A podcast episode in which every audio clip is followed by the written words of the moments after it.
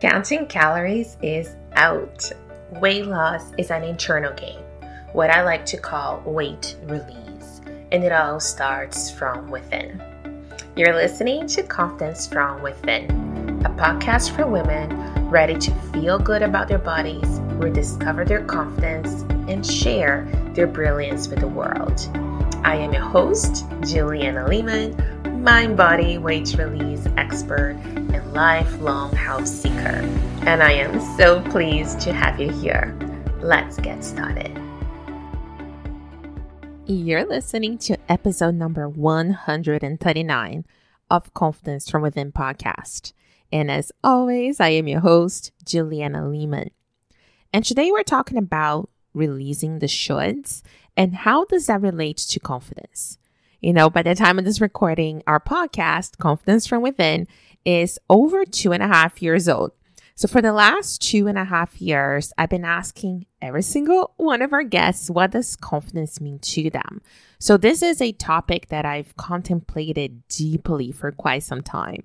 And I've learned to expand my horizons on looking at confidence from all the beautiful insights that we received together on this show. And one aspect of it that I wanted to cover today that it has kind of come more and more to clarity uh, in my mind, so I'm here sharing with you, is how does confidence relate to how we prioritize our lives? And I myself look at confidence as the state in which we are the most authentic version of ourselves, meaning when we're clear about who you are and you do that on purpose, there's no way, in my personal and professional opinion, for you to lack confidence because you're just living the proven version of your inner blueprint. And we are most confident when we stay within our zone of genius or when we stay within our priorities, because that is naturally what we are intrinsically designed to be, do, and have. The problem for women is when we look at confidence, we're usually looking forward in terms of um, how can I be more confident putting myself out in uncomfortable situations, or if you're doing public speaking, or you're going on a new date for a new relationship.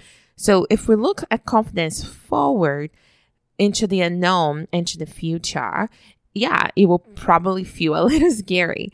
And a lot of women feel they lack it because you're looking in my opinion, the wrong way. I believe that true confidence is built on evidence of looking back at what has been because the evidence of what has been is way more aligned and attached to your unique blueprints, what I call, you know, priorities in my work.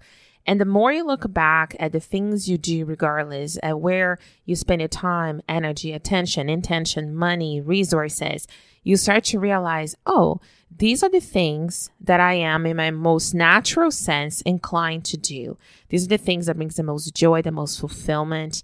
Therefore, if you start to build your life and your activities and even your goals around those things, confidence skyrockets.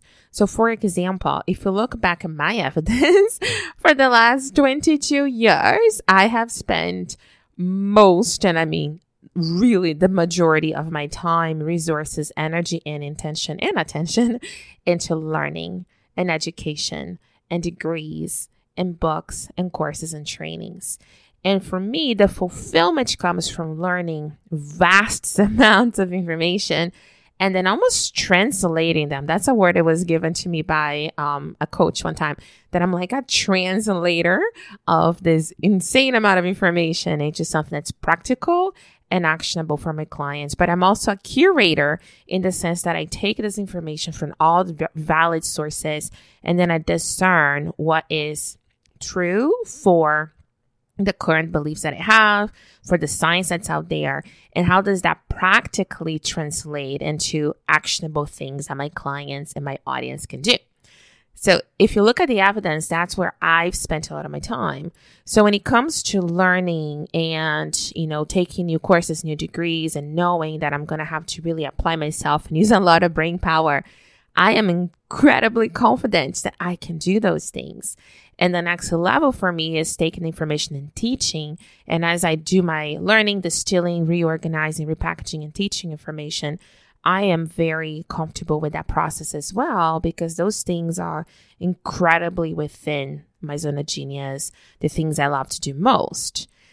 Now, if you put me on a different environment, so for example, you know, I have to walk into a large conference by myself and you tell me go network and go find more about people, I become incredibly shy and somehow not confident at all, at least if you were just to measure it from your very external, typical ways, because I'm so outside of my comfort zone.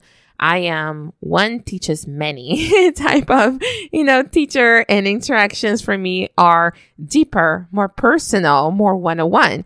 I really struggle with just going into a sea of hundreds of people and finding the right, the best people to connect with and so on. But if I'm approached, I can respond and react very positively, but I'm not your person that goes out and finds, if that makes sense, um, who to speak to and so on. And you would think if you only met me in that environment that I lack confidence. But if you look at me where I spend majority of my life, you think I'm incredibly confident, right? So I think those labels are a lot of times unhelpful, number one. But I just wanted to give an example of that. So I really look at confidence backwards as evidence. And then the more of the same things you have evidence of doing and doing well that you repeat, you're going to feel you have a lot of confidence. But then anytime you go outside of those things and start projecting into the unknown, then you will feel, or you're doing things that are outside of the evidence of what you've proven time and time again that you are a master at you will likely lack confidence because all that is is self feedback telling you you're acting outside of your inner priorities. Now, so hopefully this overview is helpful. Now, how does your shoulds play into uh, take place? And should is probably one of the most, if I may, unhelpful word words in the English language. And the reason for it, not so much the word itself, but the context and the meaning. And the reason for it is that anytime we say, oh, I should do this, I should do that, or even need to have to, but I'm just grouping shoulds as in like all of those duty words. Essentially, what this means is that you're giving yourself feedback that this is not something I want to do. This is not based on my evidence of my inner blueprint, but I will do it anyways because somebody else has an expectation on me that I do so, that somebody else told me that that's what must be done or so on. So it's basically living up somebody else's expectations, hopes, and dreams and impose that on your life. And that is the bare truth. And expectations is probably one of the most detrimental uh, things that we have because that is the number one way to be disappointed with reality and what is. And don't get me wrong, there's nothing wrong with setting goals and so on. But expectation is when we have a very de- predetermined um, set of rules of how life and reality must play by. And when it doesn't match, we feel disappointed, sad, angry, and all those things, right? So I feel that it is something that a lot of times is imposed on us women from a very young age. And then we just grow up with this duty to serve others, duty to comply, and duty to fulfill other people's inner priorities, being the good girl and somebody to follow rules and all these things. The problem becomes when somebody else's understanding of how we should live our lives becomes our own, when we blend the two and it's hard to discern. And if you look at my life, for example, and let's just say that you have, which I'm sure you do, a very different set of inner priorities than I do, the things that you value most and how you want to spend your time on. If you look at my life and how I spend most of my days, you may think, wow, this is not a life I want to live. And I will say great because it shouldn't be, right? we all have our own set of rules, priorities, desires, and things we love. And the moment we try to fit somebody else's mode into ours, it will never fit right. So it is a great realization. But if you look at it, I have little to no hobbies. Okay. Very little hobbies. And the hobbies that I have are very transient. I do them a little bit here and there. I spent most of my day, and I mean 90% of my day plus, learning or working. So I, I call working, learning, and teaching. Okay. every given day, I would say on average, I spend at least about two hours, some days much more, but two hours learning something new. And usually that's in the form of ebooks or podcasts on 1.8 times speed um, because I like fast and I like a lot of information. And that is just how I learn best. And the times that I'm not learning or teaching or working on my business, so let's just say working in the context of this representation, I, if I want to just relax my mind and just take it elsewhere, I love to binge watch Netflix show at 1.5 speed on my phone so I can actually do the accelerated speed. And I usually go for shows that have a big, strong human behavior angle so I can really observe people's minds, which is what fascinates me and what I love to observe, learn, and study and work with. And that is primarily it. My husband and I have an amazing, solid relationship, but we also have very specific and different goals in terms of how we want to spend our free time. So we do a lot of things together, but separately. And when we go out, for example, for, I don't know, like a nice walk or we go, you know, to the library, we were huge library users and all the things we do together, we are really present with each other and we have a lot of fun. But he is an incredible supporter of my work and he's a big under he has a big understanding now of my inner priorities, his inner priorities. So we can have an awesome relationship, which we do over 17 years now together and still have very independent, even though we do a lot of things together, our lives.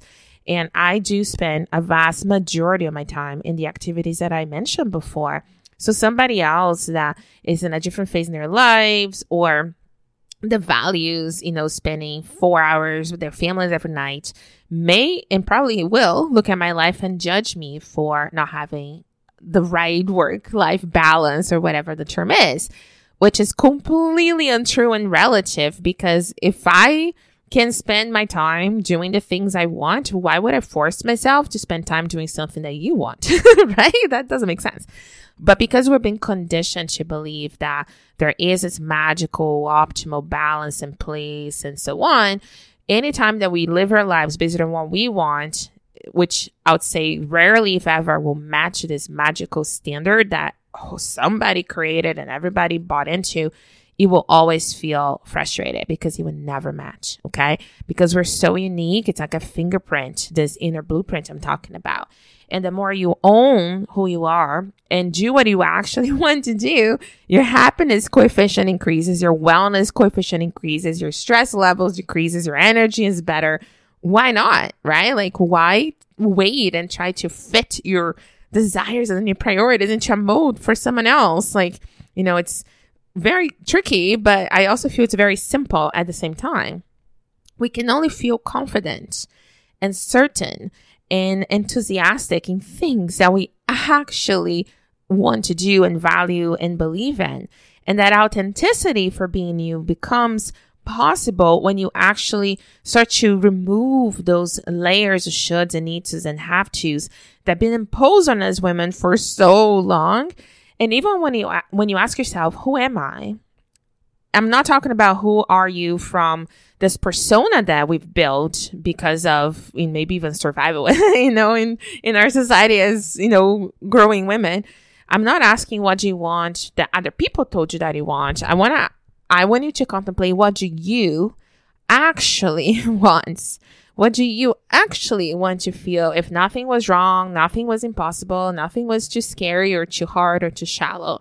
And I think that is a whole new set of questions, better questions that we women can start asking ourselves so that we can really start to drop this almost like this, I don't know, like protective armor we built around ourselves and accept that some people will not be happy as our more authentic nature comes out you know, because maybe friends, family, colleagues, because if they're used to you sacrificing who you are to do things for them, yeah, they're not going to be happy when they have to, you know, be accountable for their own needs and desires.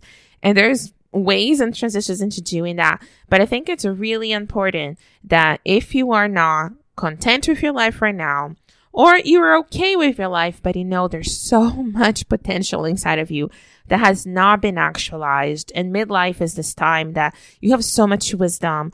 You've you know, walked the path. You have so much experience and you know that if you're, you don't feel every cell in your being just happy and content and grateful that there is more for you. I really feel that this is the time.